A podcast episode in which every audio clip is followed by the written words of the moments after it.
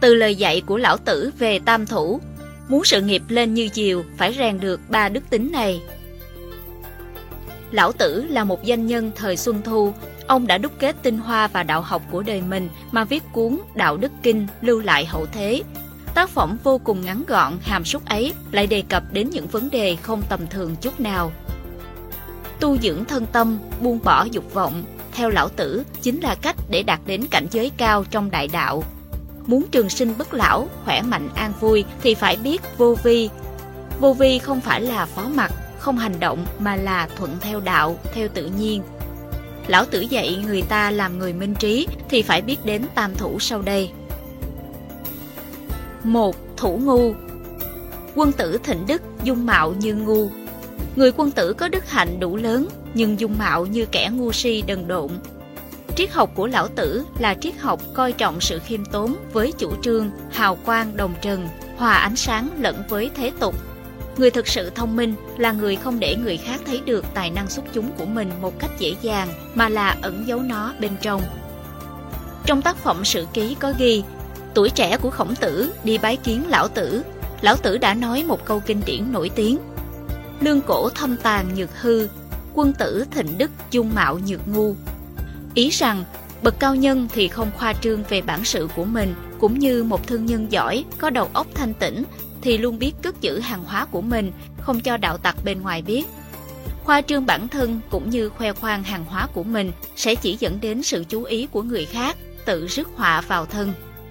Một người quân tử có đầy đủ phẩm hạnh sẽ luôn hiểu được đạo lý, biết ẩn giấu bản sự của mình vào trong. Còn bề ngoài thì lại khiến cho người khác giống như một người ngốc nghếch khờ khạo. Nguyên nhân bởi người thông minh thường dễ nhận sự đố kỵ, công kích từ người khác, Lão tử nói với khổng tử rằng phải vứt đi cái khí kiêu ngạo và tâm tham dục của bản thân, có như vậy mới có thể trở thành bậc thánh nhân. Đây cũng giống như câu nói, đại trí nhược ngu, người thông minh thì như kẻ khờ khạo, hay như hữu nhược vô, thực nhược hư, có như không, thực như hư.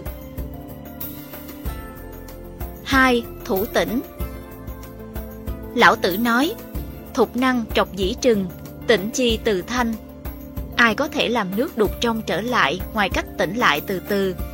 Như vậy, mỗi khi đối diện với đại sự, ắt phải có tỉnh khí. Một ly nước dơ bẩn chỉ có cách lắng động lại từ từ mới có thể khiến nó dừng trong trở lại. Tâm người cũng lại như vậy. Khi tâm người không thể tỉnh lại mà quan sát mọi việc thì sẽ chẳng thể nhìn thấu được vạn sự thế nhân. Trong cuốn Đạo Đức Kinh có viết Tỉnh vi táo quân, nghĩa là Tỉnh chính là chủ thể chỉ huy sự vận động. Tỉnh có thể khắc phục tính khí nóng nảy, manh động của con người, giúp con người dần dần hồi phục được lý trí của mình. Một người có tính khí trầm tĩnh và một người có tính khí ồn ào ở với nhau, ắt người có tĩnh khí sẽ luôn chiếm ưu thế thượng phong.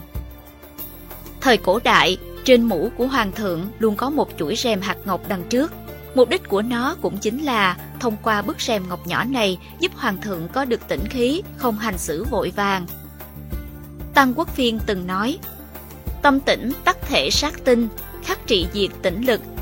Ý ở đây có nghĩa là chỉ có người có tâm tĩnh mới có thể suy xét kỹ càng vấn đề, phát hiện vấn đề và xử lý những vấn đề tinh vi. Làm được như vậy có thể giúp nâng cao hiệu quả công việc, giảm thiểu tối đa thời gian và sức lực. 3. Thủ nhu Làm người cần phải thủ nhu bởi vì mềm mỏng thắng cương cường. Tương truyền khi mừng thọ lão tử 80 tuổi, có rất nhiều người đến chúc mừng. Mọi người đều hồ hởi hỏi bí quyết trường sinh của ông. Lão tử không nói lời nào mà chỉ mở to miệng cho mọi người xem. Mọi người thấy vậy đều không hiểu hàm ý làm sao. Lão tử mới giải thích. Răng cứng nhưng nay đã chẳng còn, mềm mỏng như lưỡi lại còn như nguyên đây chính là đạo lý mềm mỏng thắng cương cường. Lão tử ca ngợi và yêu quý nước, phụ nữ và trẻ em, chính là vì ông nhìn thấy được sức mạnh của sự mềm mỏng. Mềm mỏng chính là đại trí huệ của sinh mệnh, cũng như một cái cây khô thì rất dễ bị gió làm cho gãy. Tuy nhiên, cây còn sống, biết thuận theo chiều gió mà lay chuyển thì lại chẳng hề gì. Đạo lý làm người và cây cũng lại như thế. Những thứ có sinh mệnh thì đều mang một thân thể mềm, chết rồi thì liền biến thành cứng. Nước chảy đá mòn, nước kia tuy mềm nhưng xuyên thủng được đá, Vậy nên, mềm mỏng chính là đại sức mạnh.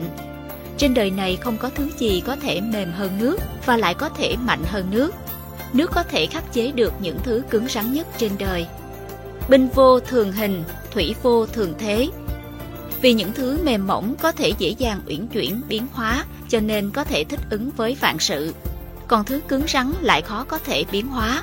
Đây cũng là điều trong binh pháp tôn tử, vô hình thắng hữu hình.